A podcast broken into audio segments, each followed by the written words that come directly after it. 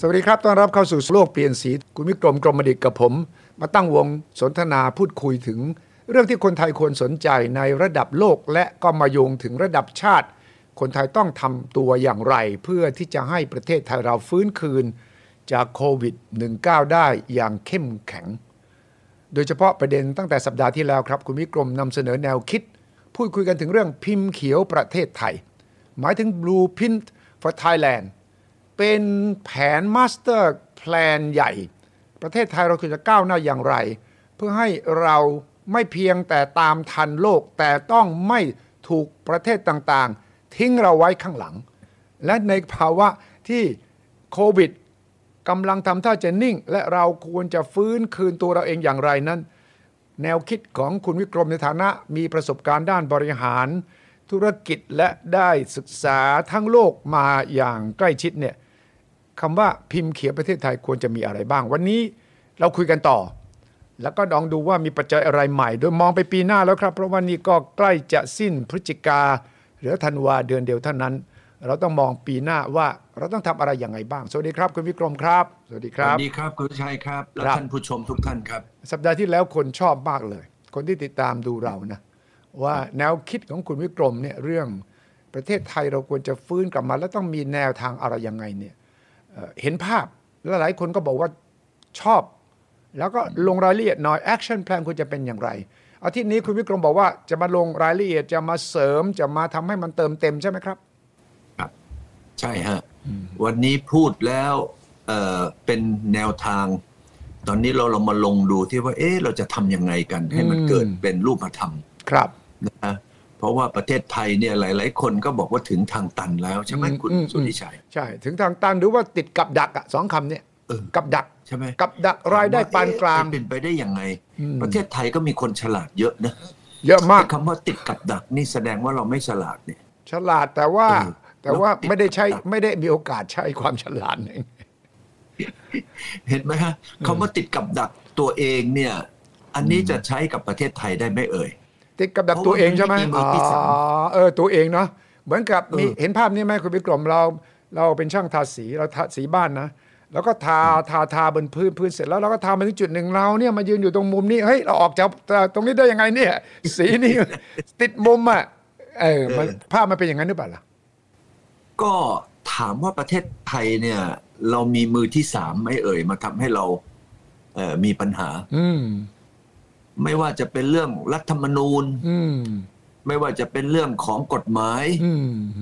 แล้วก็การบริหารการอืมอะไรต่ออะไรเนี่ยอืมมีมือที่สามมายุ่งเกี่ยวกับเราไหมคุณอืมสุทธิชัยคิดว่า มือที่สามเนี่ยมันอยู่ที่เราจะยอมให้มือที่สามเนี่ยมายุ่งกับเราหรือไม่มันมีแน่นอน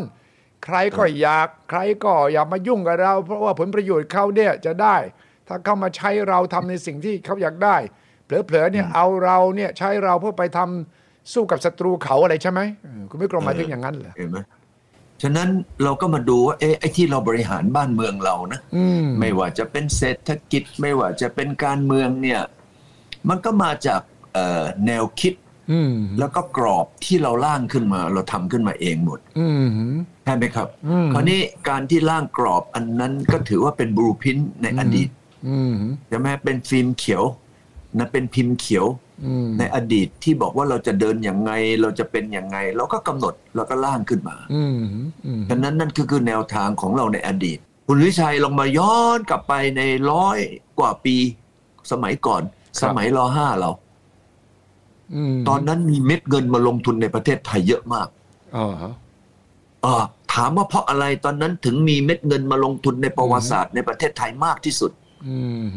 ก็เพราะพระองค์เนี่ยเป็นเซลส์แมนครับอืมนั่งเรือไปยุโรปเออฮะเออฮะเออฮะให้ไปไปไปเปิดไปเปิดตลาดในยุโรปอืมจริง ๆ แล้วพระองค์เนี่ยนะไปเปิดตลาดทั่วไปหมดเลยในยุโรปเนี่ยครับนะครับครับตั้งเรือไปไปกลับเนี่ยใช้เวลาตั้งกี่เดือนอืผมคิดว่าพระองค์เนี่ยคงจะต้องเมาแล้วก็อ้วก อ้วกแล้วอ้วกอีกแต่พระองค์ก็ไม่ยอมแพ้แพ้ หมายความพระว่าองค์ก็นั่งนั่งเออนั่งหมายความว่านั่งเออประประทับเรือยาวนานเลยนะ ข้ามมหาสมุทรอืม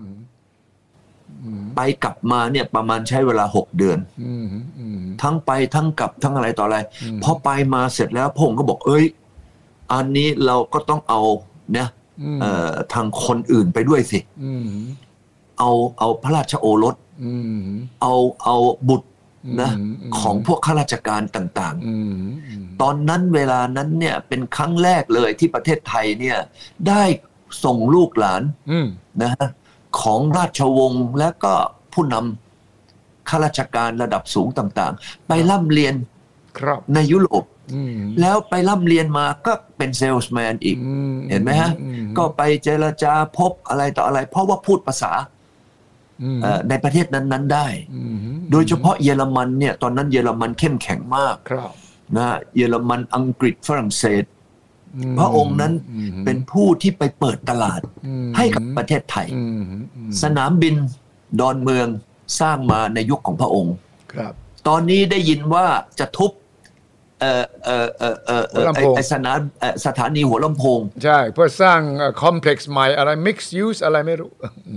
ผมไม่แน่ใจนะว่าประวัติศาสตร์ของเราเนี่ยตรงนั้นไม่เคยขี่ไล่เองนะแล้วแล้วกรุงเทพมีพื้นที่ทั้งหมด 1,600 ตารางกิโลเมตร ครับอืมทำไมจะต้องไปเอาประวัติศาสตร์ที่มีแค่ชิ้นเดียวเนี่ยในประเทศไทยเกี่ยวกับการรถไฟ ไปสร้างไอ้พวกนั้นด้วยอืมอืเห็นไหมฮะ ผมนี่ยังคิดแล้วว่าผมอยากจะประท้วงนะจะลงคุณวิกรมเพราะว่าไม่เห็นด้วยใช่ไหมที่จะรื้อหัวลำโพง ไม่เห็นด้วยเลยเป็นอย่างยิ่ง เพราะหัวลำโพงเนี่ยพื้นที่ก็สิบกว่า 20 ไร่อืมคุณสุริชัยมันเป็นประวัติศาสตร์อืมเหล็กกระจกอืมต่างๆ เนี่ยเป็นอืมของโบราณอืมนะครับอืมวันนี้อยากจะสร้างอะไรตรงนี้กทมเนี่ย มีเนี่ยนะฮะเยอะแยะเลยที่ดินทำไมจะต้องไปเอาที่ดินประวัติศาสตร์มาอืมอืมอืมอืมอืผมไม่ทราบว่าคนที่กำลังคิดอันเนี้ยเขามีความเข้าใจอืมหรือเอ่อ ความคิดยังไงกับคำว่าประวัติศาสตร์หรือเปล่าอืมอืมหรือจะคิดแต่สตังค์อย่างเดียวอืมในเมื่อที่ดินเราก็มีตั้งเยอะตั้งแยะอืมอืมไอ้พื้นที่20ไร่เนี่ยนะอืมเอออืมนี่ผมคิดไปคิดมา ผมยังอยากจะบริจาคที่ดินสัก40ไร่ด้วยให้ก็ได้ ฟรีๆนะ มาสร้างที่อมตะ เอาไปทำอะไรนะเอาไปทำอะไรบริจาค40กว่าไร่เนี่ยก็ให้เขาสร้างแทนหัวลำโพงไงอ๋อโอเคเลยประกาศเลยครับ นี่ เนี่ยถ้าเกิดอยากจะสร้างหัวลำโพงนะ เออเออผมอยากจะขอไหว้เถอะเออนะอย่าไปสร้างเลยตรงนั้นน่ะเออแล้วถ้าเกิดขาดที่ดินนะอืมสมมุติหัวลำโพงมี 20 ไร่ ผมให้ 40 ไร่เลยเออมามาสร้างที่อมตะชนบุรีนี่แหละ ผมประจะกาศบเลยริจาคที่ให้ฟรี ประกาศเลยบอกว่าอีกรมจะบริจาคที่ให้ฟรีให้มาเออสร้างโครงการที่จะไปทำที่หัวลำโพงแทนใช่ขอให้อนุรักษ์หัวลำโพงเอาไว้ เพราะหัวลำโพงมีประวัติศาสตร์ ที่สำคัญมากสำหรับประเทศไทยใช่ไหมเออใช่เออใช่ วันนี้รอห้าเห็นไหมฮะอืมพระองค์ทรงไปสร้างสิ่งที่เรียกว่าให้นานาชาติรู้จักประเทศไทยอืมครั้งแรกโดยคนไทยอืมอืมอืมก็คือพระองค์เองแล้วก็อืมราชบุตรนะฮะอืมอืมราชโอรสอืมแล้วก็อะไรก็แล้วแต่อืมอืมอันนั้น นอกจากอันนั้นที่ว่าแล้วที่สำคัญอืมพระองค์เนี่ยอืมตอนนั้นเนี่ยฝรั่งเศสเนี่ยอืมเอาเรือมาลำหนึ่งจอดอยู่ที่อืมเอ่อสถานทูตฝรั่งเศสอืมแล้วกำลังจะเข้ามาอีกสองลอืมำแล้วบอกว่าประเทศไทยเนี่ยไปยิงเรือเขาอืมนะฮะอืมมเอ่อเสียหายมตอนนั้นเนี่ยเขารู้สึกว่าจะขอปรับนะฮะประมาณหนึ่งล้านฟรังหรือยังไงเนี่ยผมครับลืมไปแล้วเออแล้วถ้ามิฉะนั้นเนี่ย นะเรือสามลำเนี่ยจะอืมไปยิงที่เอ่อเอ่อทางราชวังริมแม่น้ำครับอืมอืมเห็นไหมฮะพระองค์เนี่ยสามารถที่จะทำให้ประเทศไทยเนี่ยอืมนะหลุดพ้นจากการยึดอืมครองครอบงมำของตะวันตกเห็นไหมครับ ใช่เลย ใช่เลยครับ แล้วทำให้ประเทศไทยเนี่ยอืมมีเอกราชอืมมีประเทศไทยเป็นประเทศเดียวในโลกมั้งอืมผมไม่แน่ใจว่าจะมีประเทศไหนบ้างครับที่ ที่ไม่ถูกตะวันตกยึดครอง ใช่ไหมคุณอืมสุทธิชัย ใช่ใช่ใช่ถูกใช่ เห็นไหมฮะวันนี้เรามีเรามีผู้นำอย่างนะอืมรัชกาลที่อืมห้าอืม เห็นไหมครับอืมเรามีผู้นำที่ดีพระองค์เอาบูรพินของพระองค์ก็คือการตลาดอืมอืมใช่ไหมเอามากลางอืมแล้วก็ทำให้ประเทศไทยเป็นที่รู้จักอืมแล้วก็นานาชาติก็เข้ามาลงทุนอิสเอเชียติกอืมเอ่ออะไรต่ออะไรคนนั้นเต็มไปหมดเลยครับเป็นเพราะอืมเพราะพระองค์ไงอืมเห็นไหมฮะอืมแล้วในขณะเดียวกันตามมาก็คือเรื่องของการเอ่อเรียกว่าเอ่อพัฒนาเศรษฐกิจ ที่อยู่ในนี้ด้วยอืมพระองค์ก็เปิดให้ต่างชาติอืมนะฮะอืมในประเทศไทยในคุณวิชัยตั้งแต่สมัยอยุธยาแล้วครับเรามีข้าราชการเป็นชาวต่างประเทศใช่ไหมเออเออเออครับครับ เอะแต่ตอนหลังเนี่ย พระองค์ก็ให้ชาวต่างประเทศเข้ามานะอืมแต่ทำไมตอนหลังเราไม่มีเลย เราเราบอกว่าเรากลัวต่างชาติจะมายึดใช่เราจะเสียเอกราช ใช่ใช่ใช่ใช่ ประเทศไทยเป็นประเทศเดียวที่ไม่เสียเอกราชให้กับอืมอืมประเทศใดอืมๆแล้วเราก็ร่ำรวยในอดีตอืมเราทำให้ให้กรุงเทพเนี่ยอืมนะฮะอืมเป็นเมืองที่เจริญที่สุดในภูมิภาคนี้อืมอืมฉะนั้นถามว่าเพราะใครเอ่ย ก็ผู้นำใช่ไหมครับ ใช่อืมคุณทิชัยคิดว่าถ้าเราไม่มีรอห้าเนี่ย คิดว่าประเทศไทยเนี่ยจะต่างอะไรกับประเทศอื่น ๆ ข้างบ้านเรามั่งเอ่ยอืมมากเลยครับ มากเลยครับคุณวิกรมว่าไหมอืมจะปิดและอืม ถ้าเกิดเราไม่มีรอห้าเนี่ย ผมว่าประเทศไทยก็ถูกฝรั่งยึดไปอะอืมอืมอืมอืมอันนั้นอันที่หนึ่งใช่ไหมฮะ อันที่สองเนี่ยแน่นอนวันนี้เรามาดูซิว่า เอ๊ะประเทศไทยเราเนี่ย เราประสบความสำเร็จในอย่างนั้น ตั้งเยอะแยะมากมาย เอ๊ะแต่ตอนหลังทำไมเราไปเปรียบเทียบกับคนอื่นเหมือนเมื่อกี้ที่ว่า แล้วเรากลายเป็นอยู่ข้างหลังเขาเอ่ยเออวันนี้ก็เพราะผู้นำใช่ไหมเอ่ย อืมอืมอืมอืมอืมอืมใช่ใช่ใช่ ผมถามคุณสุทธิชัยหรือท่านผู้ชมทางบ้านหน่อยได้ไหมอืมมีใครคิดว่าคนไทยไม่เก่ง สู้ต่างชาติไม่ได้บ้างอืมเอออืมอืมอืมอืมอืมอืมนะฮะอืมผมมั่นใจนะฮะว่าคนไทยเนี่ยเก่ง มีความสามารถมาก เพราะอะไรในมุมมองของผมนะคุณสุทธิชัยอืมเพราะประเทศไทยเนี่ยเป็นเหมือนเขาเรียกว่า เออเขาเรียกว่าไอ้อะไรนะเป็นกระทะสลัดอะ ผักสลัดอะครับอืมอืมมีผักสารพัดผักเลย เออ เอออมนะฮะอืมอืมอยู่ในในไอไอในกระมังตรงเนี้ย เห็นไหมในในในในชามใหญ่อันเนี้ย ใช่อืก็หมายความว่าคนไทยเนี่ยมีมอนขอมละวะใช่ไหมตอนทีแรกอะเออเออเออเออสมัยก่อนนะใช่สมัยก่อนเอ่อตอนเอ่อพ่อขุนศรีอืมธาราทิตใช่ไหมมพ่อขุนผาเมืองอะไรอย่างเงี้ยอืมเออ เราก็มีสามเจ้าเนี่ยอยู่ที่นี่มนะฮะละวะค่อยๆหายไป ขอมก็ค่อยๆกลับบ้านอืมมอนก็เอ่อยังอยู่กันนี่อืเห็นไหมฮะอืมเสร็จแล้วตอนหลังมาเนี่ยเอ่อก็มีคนจีนเข้ามาอืมอืมอืมอืมอืใช่ไหมคนจีนก็มาตั้งเอ่อสุขโขทัยนะฮะอืมกับคนไทย ในสุขโขทัยเราก็มีอืมช่างจีน ทั้งชาม ทั้งช่างเหล็ก ทั้งอะไรก็แล้วแต่มาอยู่ด้วยอืมเรามีจีน เรามีแขกเอาอืมพระพุทธรูปมาอืมเรามีพวกอาหรับเข้ามาอืมเรามีเอ่อพวกเอ่อทางด้านโปรตุเกสสเปนอะไรก็เข้ามาอืมอยู่ในประเทศไทยอืมเรามียวนเรามีสารพัดอย่างครับเราก็ผสมไปเอาอย่างผมนะอย่างผมเนี่ยอืมผมมีคนแคะอืผมมีคนแต้จิ๋วผมมีคนไทยอืมแล้วก็มีมอนอยู่ในตัวผมอะอ๋อเหรอโอ้เออเป็นอินแต่เตอร์โงจเฮงริงโงเฮงผมเป็นคน คนจีนนะๆโหงวเฮ้งเป็นจีนแต่ชื่อเป็นไทยอินเดีย เออเออใช่เออเป็นเป็นเรียกว่าอินเตอร์มากเลยนะ ในตัวของคุณวิกรม เอาใช่อ่าถามวันนี้เลยเหตุการณ์ที่เกิดขึ้นไทย เราควรจะพยายามสร้างความแข็งแกร่งในปีใหม่ นี้อย่างไร เพราะว่าท่านนายกประยุทธ์ก็รับไม้พายเนี่ยจากท่านนายกนิวซีแลนด์ ท่านจาซินดา อาร์เดนที่เป็นเจ้าภาพอืมเอเปกปีนี้ของนิวซีแลนด์ส่งไม้ต่อให้กับท่านนายกประยุทธ์เป็นไม้พายเขาเรียก waka waka นี่เป็นเรือ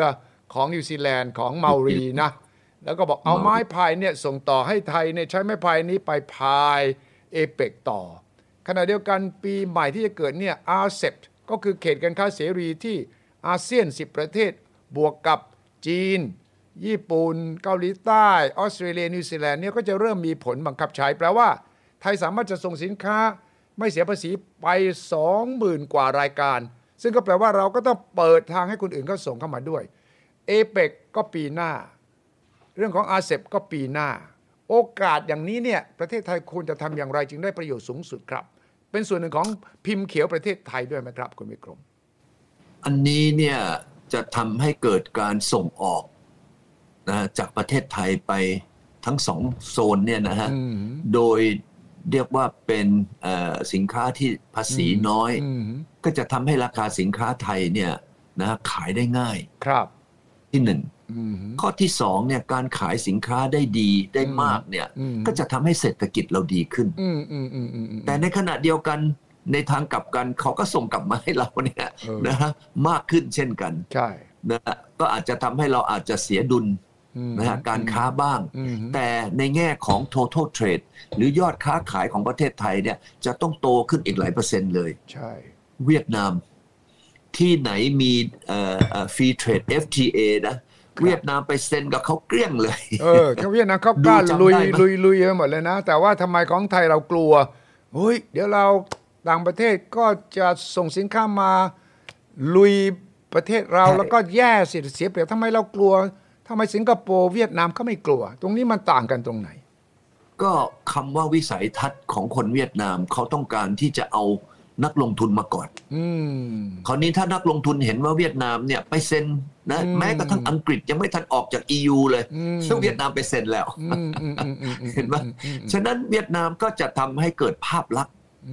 ภาพลักษณ์ของนักลงทุนเนี่ยมุ่งไปเวียดนามอืมนะครับในช่วงเนี้ยโดยเฉพาะในช่วงเนี้ยผมว่าจะมีเม็ดเงินไปลงทุนในเวียดนามจากต่างประเทศเนี่ยครับอาจจะมากกว่าไทยประมาณ 4-5 เท่าเนี่ยครับอืมนะอืมนี่ก็เป็นบลูพินนะครับของเวียดนามอืม ว่าจะต้องดึงเม็ดเงินลงทุน เพราะว่าเขารู้ทุกประเทศนะฮะว่าประเทศจะเจริญได้ก็ต่อเมื่อมีเม็ดเงิน มีเทคโนโลยี มีการบริหารมี marketing เข้ามา ฉะนั้นเม็ดเงินเนี่ยครับนะฮะเราเนี่ยก็จะด้อยอืมเราก็จะแพ้อืมนะฮะเวียดนามอืมในเรื่องของการแข่งขันอืมเม็ดเงินอืมที่จะมาลงทุน ฉะนั้นเมื่อกี้ที่คุณวิชัยถามว่าเราเราจะใช้ประโยชน์อืมนะฮะในปีหน้าที่เรามาเป็นประธานถูกต้องไหมครับ อย่างไรครับใช่ หนึ่งเราต้องมาสร้าง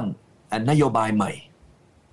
อืมจะทำยังไงให้ประเทศไทยเนี่ยเป็นที่สนใจของการลงทุนอืมถ้าการลงทุนมาในประเทศไทยมากขึ้นอืมหนึ่งอืมการนำเข้าเครื่องจักรอืมวัตถุดิบก็จะเพิ่มขึ้นครับแล้วการส่งออกก็จะเพิ่มขึ้นอืมนะฮะไอ้ตรงนี้ก็จะทำให้เศรษฐกิจของไทยเนี่ยนะฮะอืมดีขึ้นอืมแต่แน่นอน ฝ่ายราชการที่เขาบอกว่าเอ้า อย่างนี้แล้วเดี๋ยวเอ่อเอ่ออุตสาหกรรมหรืออมเอ่อเกษตรกรรมที่ประเทศไทยอืมเรามีอยู่แล้วอืมถูกเขาส่งมาอืมโจมตีล่ะ เออเออสู้อะไรนะตั้งรับเราจะยังไงยังไงจะสู้เขาไหวไหมเราจะทำยังไงทำยังไงนะฮะอันเนี้ยมันก็ต้องมาอัปเกรด อันเนี้ยมันก็ต้องมาปรับนะฮะอืมตัวเราว่ารัฐบาลอืมเอาวันนี้ถ้าสมมุติว่าสินค้าอะไรที่จะได้รับผลกระทบอืม เราก็รัฐบาลก็ต้องเอาขึ้นลิสต์ไว้ก่อนละครับอันนี้เป็นสินค้าที่ต้องทำไมจับตามองอืมว่าอาจจะได้รับผลกระทบตรงนี้นะอืมถ้าอย่างนี้รัฐบาลควรจะต้องมาทำอะไรเอ่ยอืมาช่วยหนึ่งเงินกู้เออเงินกู้ดอกเบี้ยต่อืมำนะฮะให้กับเอ่อเอ่อกลุ่ม ธุรกิจอันนั้นมอันที่สองก็ต้องมาช่วยในเรื่องของภาษีอืมว่าถ้าเกิดเอ่อเกิดจากตรงนี้นะอืมเอ่อเกี่ยวกับธุรกิจแบบนี้เนี่ยครับเพราะมันจะได้รับความเสียหายจากอืมธุรกิจที่ได้ประโยชน์อืมก็จะต้องเอาธุรกิจที่ได้ประโยชน์ตรงนั้นเนี่ยมาโป้กับตรงนี้ได้ยังไงอ่าเยอะเช่นเยียวยาธุรกิจชที่ดได้ประเชโยชน์ยอืมจากการเอ็กซ์พอร์ตเนี่ยเราก็เก็บเก็บอืมอะไรนะ ภาษีเหมือนภาษีน้ำมันอะอืม แล้วเอาภาษีตรงที่ได้ประโยชน์จากการที่อืมเราได้ผลประโยชน์จากทำไมเม็ดเงินมาลงทุนครับจากการที่เราทำไมทำ FTA ใช่ไหมครับอืมตั้งเป็นกองทุนขึ้นมามาสนับสนุนมไอ้อุตสาหกรรมหรือเกษตรกรรมอืมนะฮะอืมที่ได้รับความกระทบ มันก็จะเกิดการสมดุลด้วยตัวมันเองอืมประเทศไทยก็จะได้เติบโตทางด้านเศรษฐกิจอืมอืมนะฮะอืมการค้าการลงทุนอืมแต่ในขณะเดียวกัน เราก็ไม่ทำให้ปัญหาของไอ้ตรงที่เราได้รับผลกระทบนั้น เสียหายด้วยการเอามาโป้เหมือนภาษีน้ำมัน เออเห็นไหมฮะใช่อันนี้เราก็ทำได้นะเราก็เราก็เปิดประเทศเรา เราอยากจะได้เม็ดเงินในการลงทุนเหมือนสิงคโปร์เหมือนดูไบเหมือนเวียดนามเราก็ต้องเราก็ต้องมีการ หักลบกบหนี้อืไม่ใช่คิดแต่ด้านเดียวมคือ balance sheet แต่มันมีสองใบ แต่จะทำยังไงให้มันโยงกันได้ยังไงนะฮะอืมด้วยการด้วยการเก็บนะภาษีนะฮะอืมพวกนั้นมาโปะกันอืมใช่ไหมครับคุณวิชัยครับครับอืมฉะนั้นปีหน้าจะเป็นปีที่ท้าทายมาก เพราะว่าโควิดก็เราก็ต้องเอาให้อยู่ เศรษฐกิจต้องฟื้นการท่องเที่ยวจะกลับมาหรือไม่ และก็จะมีการเปิดตัวเขตการค้าเสรีที่ใหญ่มากของ อาเซบอาเซบนี่รวมกันแล้วนี่มี GDP ก็ไม่น้อยนะ มีจีนอยู่ในนี้ด้วยนะ แต่ว่าขณะเดียวกันเอเปกนี่เขาบอกว่ารวมกันแล้วประชากร 2,900 ล้านเลยนะหนึ่งในสามของโลกเลยนะ และ GDP เอ่อรวมกันก็ครึ่งเลยนะ ตรงเนี้ยไทยเราโลกพร้อมไหมเรามีศักยภาพที่จะได้ประโยชน์มากเต็มที่ไหมผมผมคิดว่าประเทศไทยเนี่ย พร้อมมากอืมๆนะครับ เราเริ่มตั้งแต่ความพร้อมในเรื่องของการแพทย์ก่อน วันนี้สิ่งหนึ่งที่เรากำลังจะมีปัญหาก็คือคนตายอืมเราเคยคุยกันแล้วว่า วันเนี้ยเราอย่าปิดอีกอย่าบาโลกแล้วก็ปิดแล้วก็เปิดก่อน เออ เพราะว่าเราจะเป็นเอ่อประธานเนี่ยนะฮะอืมเราเปิดต่อไปเลย เปิดต่อไปเลย ขอให้อืมรัฐบาลเนี่ย มาตั้งวอลลุ่มเนี่ยนะเกี่ยวกับอืมโรงพยาบาลกับหมอใหม่อืมนะฮะอืมหมอเนี่ยนะฮะกับโรงพยาบาลไม่แคร์ว่าจะมีคนเนี่ยป่วยเท่าไหร่ครับ จะป่วยหมื่นสองหมื่นสามหมื่นผมว่าไม่เป็นไร เราจะต้องมาดูแลคนป่วยอืมแต่ห้ามคนตายเกินกว่าร้อยคนอืมหรือคนตายเนี่ยมจะต้องกดให้ลดลงลดลงลดลงไปเรื่อยอืมคุณวิชัยก็เหมือนคนป่วยไปโรงพยาบาลแล้วก็หายอะอืมอืมแล้วก็กลับบ้านอืมแต่ห้ามมีคนตายอืมถ้าเกิดรัฐบาลสามารถบีบให้คนตายเนี่ยไม่เกิน50คนอืมแล้วก็ค่อยๆค่อยๆลงไป เพราะตอนนี้เราสามารถรักษาคนป่วยอืมอืมไม่ให้ตายได้ อืมอืมอืมอืมอืมประเทศไทยไม่มีคนตายเราก็พอใจละครับแล้วก็เปิดประเทศเต็มสูบเลยนะอืมอืมอืมแต่แน่นอนการเปิดเนี่ยเราก็ต้องมีกฎเกณฑ์กติกาในการอืมที่จะบอกเอ้ยคนที่จะมาเนี่ยต้องหนึ่งฉีดอืมวัคซีนขี่เข็มอืมอืมเดี๋ยวนี้เขาไม่ใช่สองเข็มแล้วเขาต้องสามเข็มสี่เข็มด้วยสองสองก็ก่อนจะมาเนี่ยนะฮะจะต้องมีเอ่อเทสนะฮะอืมใบรับรองแพทย์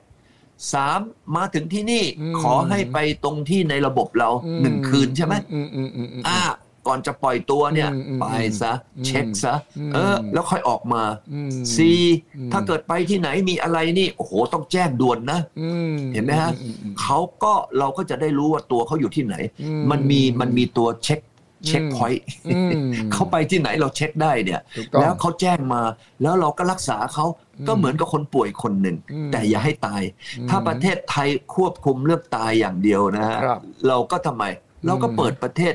ต้อนรับ จะเป็นอืมเอเปกหรือจะเป็น RCEP อะไรก็ได้หมดเลยครับอืมอืมอืมครับผมคิดว่าอันนั้นจะเป็นการบริหารอย่างมีระบบอืมและเราก็เราก็จะกลับมานะฮะอืมมีสุขภาพทางด้านเศรษฐกิจเหมือนเดิมครับ คุณสุทธิชัย ฉะนั้นคุณวิกรมมีความหวังสำหรับปีหน้า พิมพ์เขียวโอ้ยก้าวแรกโอ้ยน่าจะโอ้ยสามารถทำให้เราลุกขึ้นมาเอ่อยืนได้อีกครั้งหนึ่งนะครับ ขอให้ประเทศไทยเข้าใจอืม ว่าเราควรจะทำอะไร ไม่ควรจะทำอะไรอืมแต่วันนี้มันมีปัญหาคือเราไม่เข้าใจอืมว่าเราควรไม่ควรทำอะไรอืมนั่นแหละคือปัญหาเรามีคน เรามีเงิน เรามี facility ทุกอย่าง แต่ประเด็นคือว่าเราเรานั้นไม่มีนะฮะวิสัยทัศน์ตรงนี้เท่าที่ควรอืมนั่นคือปัญหาของเรา เท่านั้นเองอืมอืมดังนั้นพิมพ์เขียวที่เราคุยกันมาสองสัปดาห์ สัปดาห์นี้สัปดาห์ที่สองเนี่ย มีร่างที่คุณวิกรมพร้อมจะนำเสนอต่อประชาชน ต่อรัฐบาลต่อผู้คนที่เกี่ยวข้องใช่ไหมครับ ก็อันแรกเลยหนึ่งคือเรื่อง control เรื่องคนคนตายอืมณตอนเนี้ยเอาสั้น ๆ เลยอืมสองเนี่ยนะครับจะต้องเปิดประเทศอืมนะฮะเหมือนกับที่ชาวบ้านเขาทำอะอืม นะฮะถ้าประเทศไทยเปิดประเทศเหมือนดูไบเหมือนอืมสิงคโปร์เหมือนเวียดนามอืมนะฮะอืมอย่างนั้นในเรื่องของการลงทุน แต่ต้องค o n t r o l ควบคุมนะไออุตสาหกรรมหรือของที่มีมลภาวะมลพิษนี่ห้ามอืมเด็ดขาดไม่เอาครับหรืออันตรายนี่ไม่เอาอืมนะฮะอันนั้นก็จะเป็นแบบนั้น และอีกอันหนึ่งครับ อันสุดท้ายที่เราคุยกันมาเนี่ยอืมต้องมีผู้นำที่ดีคือนายกครับนะฮะนายกเนี่ยเราควรจะต้องปราศจากไอ้เรื่องของ ธุรกิจการเมืองอืมปราศจากของคำว่าพวกพ้องอืมปราศจากคำว่าประเภทแบบว่าช่วยกันอืมวันนี้เราต้องเลือกคนเก่งจริง ๆ โดยอืมประชาชนคนไทยทั้งประเทศอืมเลือกคนเก่งขึ้นมา เลือกคนอืมดีขึ้นมา ได้คนหนึ่งก่อนแล้วให้เขาเนี่ยมาทำไมมาจัดนะฮะคณะรัฐมนตรีของเขาอืมนะฮะอย่างถูกต้องให้เวลาเขาอืมสองเดือนก็ได้สามเดือนก็ได้ผมว่าอืมไม่เป็นไร เอาละคอัรับนเนี้ยอืมใช่เราเลยก็ครัจะบได้ผู้นำอืมใช่ครับ ถ้าใครต้องการทราบรายละเอียดย้อนกลับไปดูคลิปของโลกเปลี่ยนสีสัปดาห์ที่แล้ว บวกกับของสัปดาห์นี้ ก็จะได้ยินชัดเจนวิธีการเขียนบลูพินของคุณวิกรมกรมดิตนะครับขขอบคุณมากครับคุณวิกรมครับ สวัสดีคขอบรับคุณครับคุณชัยครับ และสวัสดีทุกท่านครับสวัสดีครับสวัสดีครับ